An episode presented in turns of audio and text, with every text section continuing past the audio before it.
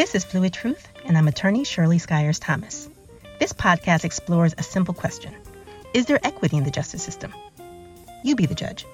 You see, truth is like water.